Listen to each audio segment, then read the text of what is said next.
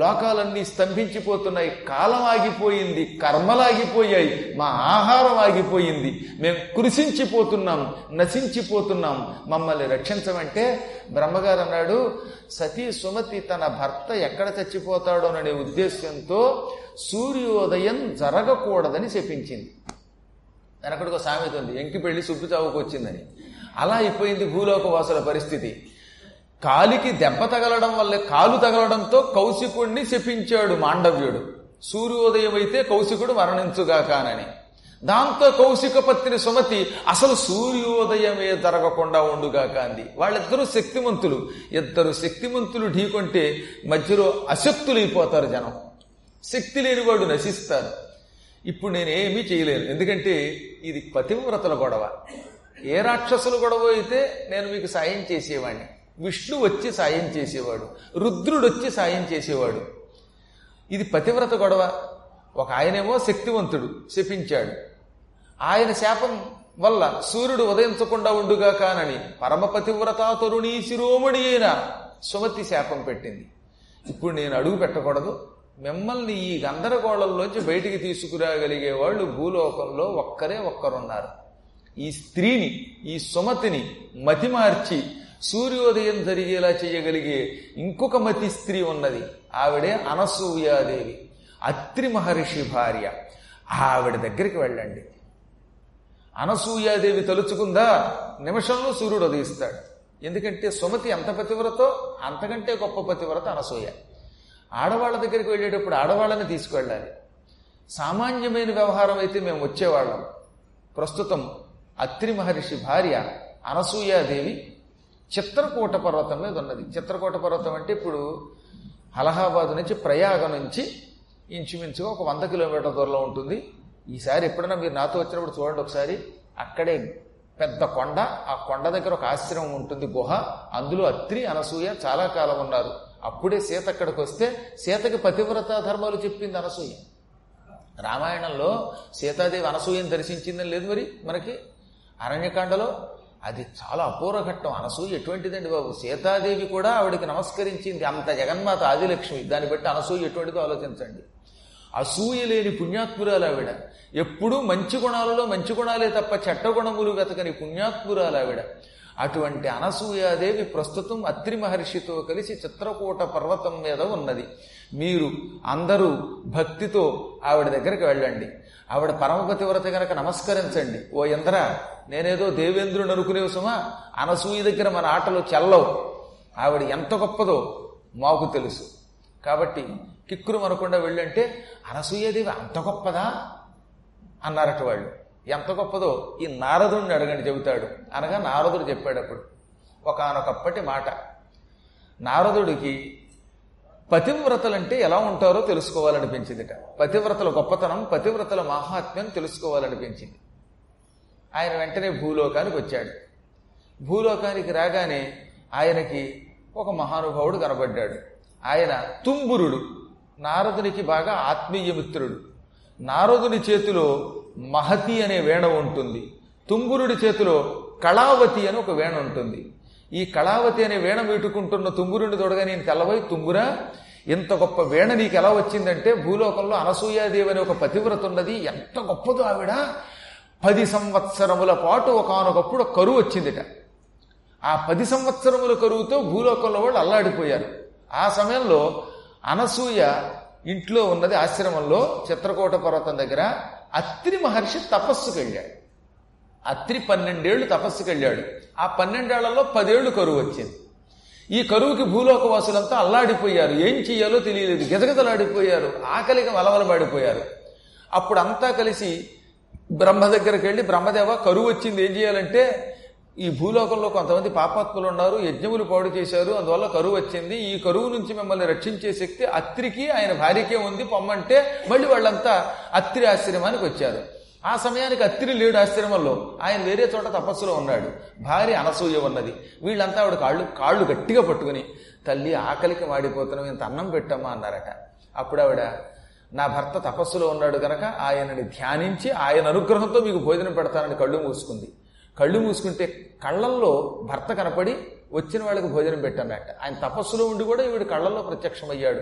ఎక్కడున్నా ఆయనని తన కంటి ముందు ప్రత్యక్షం చేసుకుని దర్శనం చేసుకుని ఆయన అనుగ్రహం పొందగలిగే ఉత్తమురాలు ఆవిడ. అంతటి మహాత్మురాలు. భర్త ఆజ్ఞ కాగానే ఏం చేసేది ఆవిడ? వెంటనే తన ఆశ్రమం దగ్గర చేత్తో నేలని ఇలా తవ్వి బయటికి తీసింది మట్టి. నేల తవ్వాలంటే గుణపమో ఇంకోటో కావాలిగా? ఆవిడ చేతి గోళ్ళతో భూమిని ఇలా తవ్విందిట. తవ్వగానే ఝమ్మని నీళ్ళు పైకి వచ్చాయి అప్పటికి పది సంవత్సరాలుగా భూమి మీద వర్షం లేదు. ఇంకో రెండేళ్ళు పడవు. మొత్తం ద్వాదశ వర్ష క్షామం అది.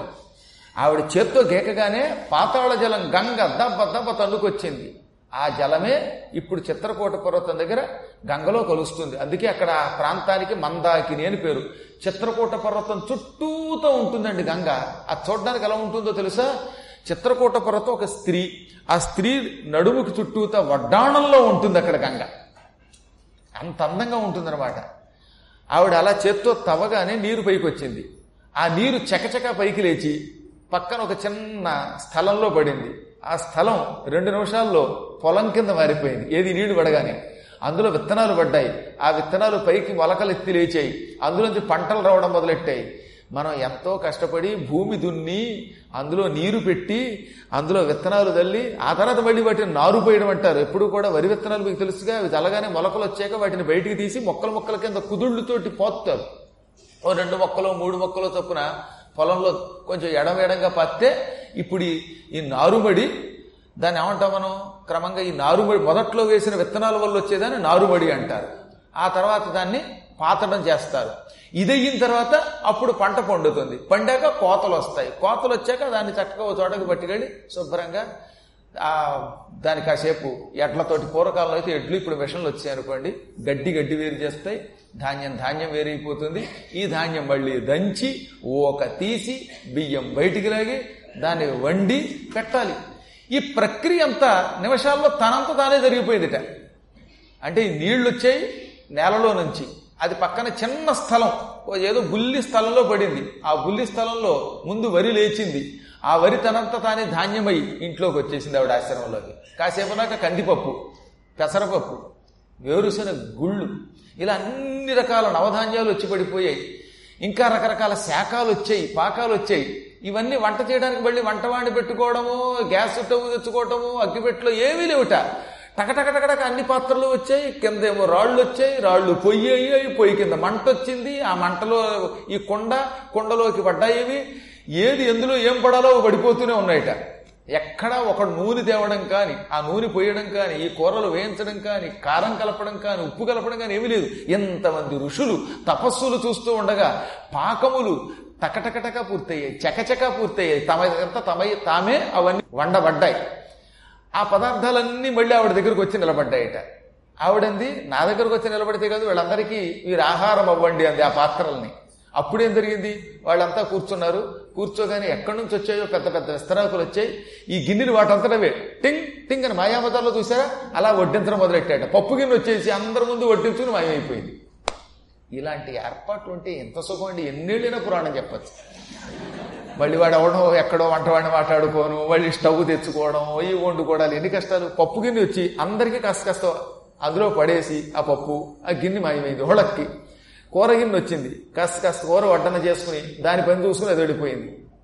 ఈ విధంగా పప్పు పిండి వంటలు పాయసం బెల్లం ముక్కలు కొబ్బరి ముక్కలు వడపప్పులు ద్రాక్ష పానకాలు నారికేళాలు రంభా పొలాలు ఇలా రకరకాలన్నీ పదార్థాలు విస్తర చుట్టూ చేరాయి. విస్తట్లో కూరలు విస్తర చుట్టూ చిన్న చిన్న పాత్రలు వాటిలో ద్రవ పదార్థాలు పాయసాలు ఇవన్నీ వచ్చాయి. ఆఖరణ చక్కని వరి అన్నం కొందరికి. ఆ రోజుల్లో కూడా వరి అన్నం కాకుండా గోధుమలు తినేవాళ్ళు ఉన్నారట. అందుకే మనకి నమకచమకాల్లో గోధుమ ఆశ్చమే అంటే గోధుమములు గోధుమలు అనమాట ఆ రోజుల్లో వాటిని ఇష్టపడిన వాళ్ళు ఉన్నారు. గోధుమ అన్నం అంటే షుగర్ పేషెంట్ ఉన్నారన్నమాట అప్పుడు కూడా. మన వాళ్ళ వారసులు. కాబట్టి వాళ్ళకి వరి అన్నం కొందరికి గోధుమలన్నం కొందరికి ఎవలు కొందరికి ఎంత బాగా చెప్పారో తెలుసానండి మూలంలో? ఎవలు వ్రీహిధాన్యం కొర్రలు కోవిదారములు ముద్గములు ఇలా రకరకాల ధాన్యములు చక్కగా పక్వమై ఆకుల్లో పడితే వారు బ్రహ్మానంద భరితులై భోంచేశారు అనసూయాదేవి ప్రభావంతో శుభ్రంగా రెండు సంవత్సరముల పాటు పదేళ్ళు కరువు అయింది అప్పటికే మిగతా రెండేళ్ళు కూడా ఆవిడే భోజనం పెట్టింది. ఈ పన్నెండేళ్ళ కరువు అయ్యేదాకా వాళ్ళకి భోజనం పెట్టాక ఈ లోపు వాళ్ళ ఆయన వచ్చాడు. ఆయన రావడంతో తన తపశ్శక్తితో వర్షం కురిపించాడు. ఇదంతా నేను దగ్గరుండి చూశాను. అప్పుడు నాకు ఆశ్చర్యం కలిగింది. అమ్మ అనసూయ ఏమి నీ పాతివృత్య మహిమ? రెండు సంవత్సరముల పాటు నీ భర్త తపస్సు నుంచి వచ్చేదాకా వీళ్ళందరికీ భోజనం పెట్టావు. ఈ ద్వాదశ సంవత్సరాల్లో ఉన్న కరువులో చివరి రెండేళ్ళ కరువు కరువు కాకుండా కడుపు బరువుగా తయారయ్యేలా చేసావు ప్రజలందరికీ. నీకు కృతజ్ఞతలు అని నేను వెళ్ళి ఆవిడకి నమస్కరించాను. అప్పుడు ఆవిడ మహాత్మా ఇదంతా నా భర్త ప్రభావం దేవతల కటాక్షం అంది. అప్పుడు అత్రి మెచ్చుకుని మీకేం కావాలంటే నాకు కూడా నారదుడి దగ్గర ఉండే వీణ లాంటి ఒక వీణ కావాలి. ఎప్పుడు ఆ వీణ వాయించుకుంటూ శివకేశవుల మీద పాటలు పాడుకుంటూ కోరుకుంటూ తిరుగుతూ ఉండాలని నా కోరిక? శివుణ్ణి కేశవుణ్ణి మంచి పాటలతో సంస్థుతించి వారి అనుగ్రహం పొందాలి. ఇది నా కోరిక. నాకు ఒక వీణ ప్రసాదించండి అని నేను అనసూయని అత్రిని అడిగాను. అప్పుడు అనసూయ భర్త యొక్క అనుగ్రహాన్ని పొంది ఈ వీణ సృష్టించింది. ఈ వీణ సకల కళలకు నిలయం. అందుకే దీనికి కళావతి అని పేరు. ఈ వీణ నాకు అనసూయ ఇచ్చింది అని నారదునికి తుంగురుడు చెప్పాడు. అప్పుడు నారదుడు ఆశ్చర్యపోయి గొప్ప పతివ్రత ఎవరా? అని పరీక్షిద్దామని భూలోకానికి వచ్చాను. మా తుంగురుడు అనసూయ గొప్పది అన్నాడు. అనసూయ కటాక్షంతో కళావతి అనే ఒక గొప్ప వీణ పొందానన్నాడు. అబ్బా! ఇంతటి వీణ నా వీణ కంటే మిన్న ఈయన వీణ ఈయనకి సృష్టించి ఇచ్చిందంటే ఆవిడ ఎంత జాణ అయి ఉంటుందో తప్పక ఆవిడని చూద్దామని పరీక్షిద్దాం అనుకున్నాడు నారదుడు. వెంటనే ఆయన ఏం చేశాడు? అత్రి మహర్షి ఆశ్రమంలో లేని సమయం చూసుకుని భిక్షాందేహి అన్నాడు. అయ్య బాబో నారదుడు అంతటి వాడు వచ్చాడని ఆనంద భరితురాలైపోయి ఆవిడ లోపలికి పిలిచి ఆసనం ఇచ్చి కూర్చోబెట్టి కాళ్ళు కడిగా నీళ్ళు ఎత్తిమే చల్లుకొని నా భర్త వస్తాడు వచ్చాక మంచి భోజనం పెడతానంటే నీ భర్త వచ్చేదాకా నాకెక్కడ తల్లో ఆకలి నాకు ఎక్కువైపోతుంది. అంతకంతకీ ఆకలి నన్ను పట్టి పీడిస్తోంది. క్షుద్బాధ పీడితోండి మలమల మాడిపోతున్నాను నీ భర్త వచ్చాక వేరే భోజనం పెడదు కానీ అందాక నాకు తినడానికి అల్పాహారం పెట్టన్నట్ట ఎటువంటి అల్పాహారం కావాలంది ఆవిడ ఆయన నా దగ్గర జోలి ఉంది ఈ జోలిలో కొన్ని గులకరాళ్ళు ఉన్నాయి అని ఆ గుళకరాళ్ళు బయటికి తీసి ఒక గిన్నె పట్టుకురామా అన్నట్ట. ఆవిడ గిన్నె పట్టుకొచ్చింది. ఈ గుళకరాళ్ళు ఇంతంత గుళకరాళ్ళు అవి ఆ గిన్నెలో వేసి మీ ఆయన వచ్చాక ఎలాగో భోజనం పెడదు లే ఆయన వచ్చేదాకా కొంచెం నాకు ఏదన్నా బ్రేక్ఫాస్ట్ లాంటివి స్వల్పాహారం అల్పాహారం వండిపెట్టు ఎటువంటి అల్పాహారమో తెలుసా? ఈ గుళకరాళ్ళని నువ్వు ఈ గిన్నెలో వేసానే ఈ గిన్నెలో ఉన్న గుళకరాళ్ళని వేయించాలి. నువ్వు వేయించిన తర్వాత ఆ గులకరాళ్ళు శనగలుగా కానీ అది కూడా పోపు పెట్టిన శనగలుగా కానీ లేదా వేరుశనగ గుళ్ళగా కానీ అవ్వాలి. నాకు వేరుశనగ గుళ్ళన్నా వేరుశనగ గింజలన్నా తెలంగాణ భాషలో చెప్పాలంటే పల్లీలన్నా లేక శనగలన్నా నాకు ఎంతో ఇష్టం. అలా వేయించి పెట్టాలి. మళ్ళీ అందులో కాస్త కారం ఉప్పు తాలింపు ఉండాలి. మంచి ఘుమఘుమలాడాలి అన్నాడు ఆయన పాపం ఇలాంటి పతివర్తల దగ్గరికి వెళ్ళి నేను ఎప్పుడన్నా నాలుగు గుళకరాళ్ళు ఇచ్చి అమ్మ నాలుగు గుళకరాళ్ళు ఇస్తాను. వీటిని వేయించు తల్లి. వీటిని పల్లీలు చేసి పెట్టు తల్లి అంటే నీకేమన్నా పిల్లి బుద్ధి వచ్చిందా? అంటుంది. అంటే ఇలాంటి వాళ్ళు ఉంటారు ఇప్పుడు కూడా పతివ్రతలు ఉన్నారు. ఎదురుగుండా ఉన్న వాళ్ళు ఏం సామాన్యులు కాదు. అనసూయని తల తలదగిన వాళ్ళు ఉండొచ్చు. నా కళ్ళకి ఇంకా కనపట్టలేదు ప్రస్తుతానికి. కానీ సహజంగా ఎవడన్నా వచ్చి రాళ్ళు ఇచ్చి ఈ రాళ్ళు వేయించి పెట్టంటే ఏమంటామండి మనం అసలు? వీడికి ఏమన్నా మతి చెల్లించిందా అంటారు సహజంగా లోకంలో. కానీ ఆవిడ నవ్వి నీవు ఇచ్చే ఈ రాళ్ళు నేను వేయించి పెట్టాలా? అవి కూడా కొన్నేమో వేరుశనగ గింజలు కొన్ని శనగలు చేసి పెట్టాలి అంతే కదా? అదంత పని. అని లోపలికి వెళ్ళి ఆయన గిన్నెలో పోసినటువంటి ఆ గుళకరాళ్ళు తీసుకెళ్ళింది. ఆ గిన్నెతో పాటు తీసుకెళ్ళింది. అక్కడ లోపల ఒక పొయ్యి ఉందిట. ఆ పొయ్యి దగ్గరికి వెళ్ళి నేను పతివ్రతనైతే ఈ పొయ్యిలోకి అగ్ని వచ్చు కాగానే టక్కన పొయ్యిలోకి అగ్ని వచ్చింది. దాని మీద ఈ గిన్నె పెట్టింది. గిన్నె పెట్టి ఓ నమస్కారం చేసింది. చేయడంతో ఆ గిన్నెలో మంచి సువాసన మొదలయ్యింది. నారదుడు బయట నుంచో చూస్తున్నాడు. ఇలా తొంగి చూస్తున్నట్ట. లోపలికి వెళ్ళడం బాగుండదు. ఇక్కడి నుంచే పరీక్షిద్దామని. అగ్ని తనంత తాను పుట్టింది. ఈ గుళకరాళ్ళున్న గిన్ని క్రమంగా వేడెక్కింది. అందులోంచి ఘుమఘుమలు మొదలయ్యాయిట మీరు చూడండి ఇళ్ళలో రాళ్ళు వేయించండి. ఏమన్నా ఘుమఘుమలు వస్తాయేమో. ఏం ఉండవు. ఘుమఘుమలు లేవు ఇంకోటి లేవు. కానీ అక్కడ ఘుమఘుమలు మొదలయ్యాయి. చూస్తూ ఉండగా ఆ గిన్నెలోంచి కొన్ని రాళ్ళు అంతవరకు ఉన్న రాళ్ళు పైకి లేచాయి. అవి చక్కగా పోపు పెట్టబడిన తాలింపు పెట్టబడిన మంచి శనగలుగా మారి ఒక ఆకులోకి వచ్చాయి. మళ్ళీ కాసేపటికి మరికొన్ని రాళ్ళు పైకి వచ్చాయి ఇంతకీ ఆయన ఇచ్చినవి నాలుగైదు రాళ్ళు. నారదుడు నాలుగు రాళ్ళు వెనకేసుకున్నాడు. ఈ రాళ్ళు మన రాళ్ళు కావు. ఈ మధ్యన ఒక ఆవిడ ఎందులండి? గురువు గారు నాలుగు రాళ్ళు వెనకేసుకోమన్నారు. నేను వేసుకున్నాను నా కిడ్నీలో స్టోన్స్ అండి అంది ఆవిడ పాపం. ఆ రాళ్ళు మాత్రం ఎవరు వెనకేసుకోకండి. ఇప్పుడు మరికొన్ని రాళ్ళు పైకి లేచాయి. చూస్తూ ఉండగా మరొక ఆకులోకి వచ్చాయి. అవి కమ్మగా వేగిన వేరుశనగ గింజలయ్యాయి అందులో కూడా స్కారం ఉప్పు చల్లబడి మంచి రుచిగా ఉన్నాయట. ఈ రెండు ఆకులు చక్కని ఆకులు ఇలా దొన్నెల్లాగా చుట్టి అంటే మిఠాయి పొట్లం కడతారు చూసారా? అలాంటి మిఠాయి పొట్లల్లా కట్టబడిన ఈ రెండు పొట్లాలు పట్టుకొచ్చి ఆయన చేతిలో పెట్టి అయ్యా ఈ ఆకులో ఈ పొట్లంలో శనగలు ఉన్నాయి వేయించబడి పోపు పెట్టబడిన శనగలు. ఈ రెండో దాంట్లో వేరుశనగ గుళ్ళు ఉన్నాయి ఈ రెండు మీరిచ్చిన రాళ్ళ ద్వారా తయారయ్యాయి. మీరు భోజనం చేయండి వీటిని తినండి. బాగుందో లేదో చెప్పండి. అనగానే ఆయన తెల్లబోయి నిజమేనంటావా? అన్నట్ట. అన్ని చూస్తున్నట్టుగానే మళ్ళీ ఆవిడ నిజమేనంటారా? అని అడగడం ఏమిటి నిజమేనంటావా తల్లి? అనగా ఏమి నిజం తండ్రి? అంది ఆవిడ అని నేను ఇచ్చిన రాళ్ళు కదా రాళ్ళు గుళ్ళు అవుతాయా అన్నాడు ఆయన ఏమో ఇదంతా నా- నా భర్త యొక్క అనుగ్రహం పాతివృత్య మహిమంది ఆవిడ ఆవిడ ఆయన నవ్వి నేను అంతా చూస్తూనే ఉన్నాను తల్లి.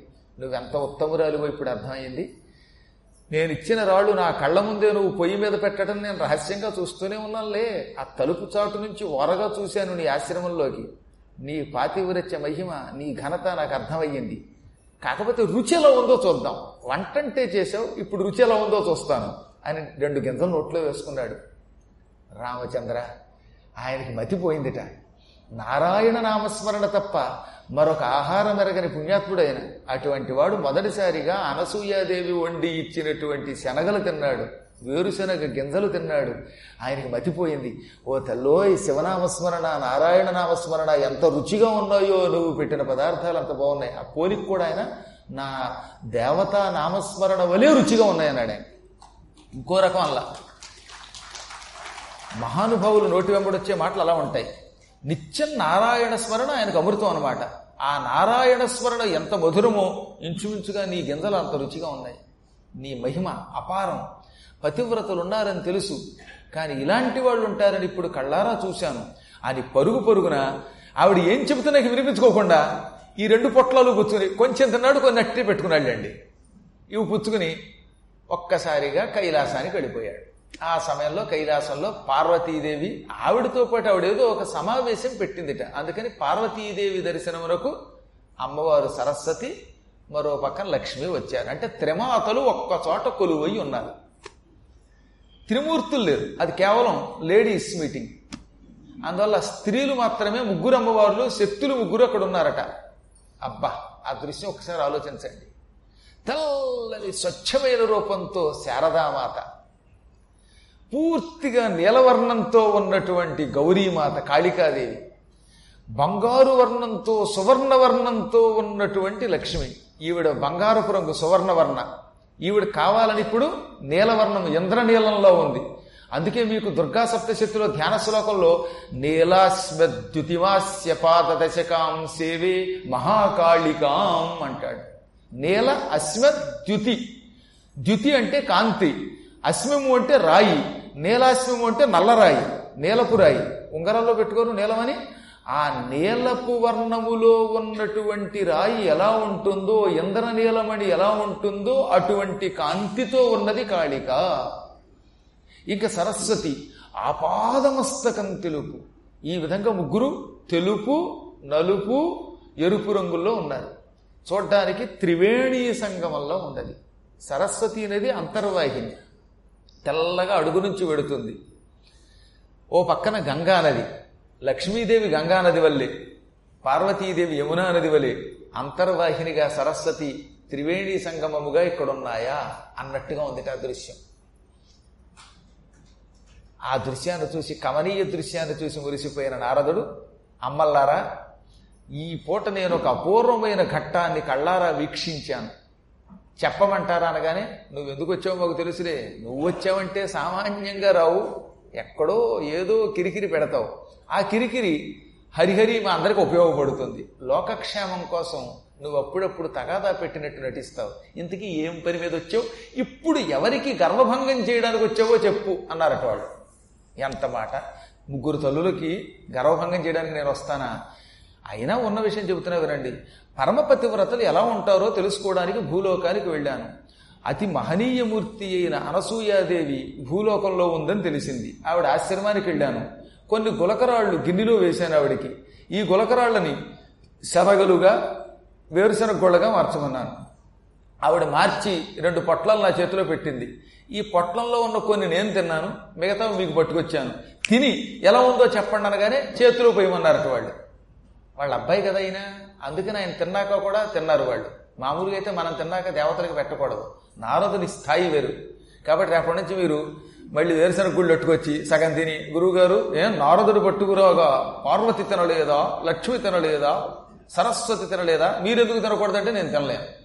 ఎందుకంటే వీరు నారదులు అంత గొప్పవాడు కనుక కనుక.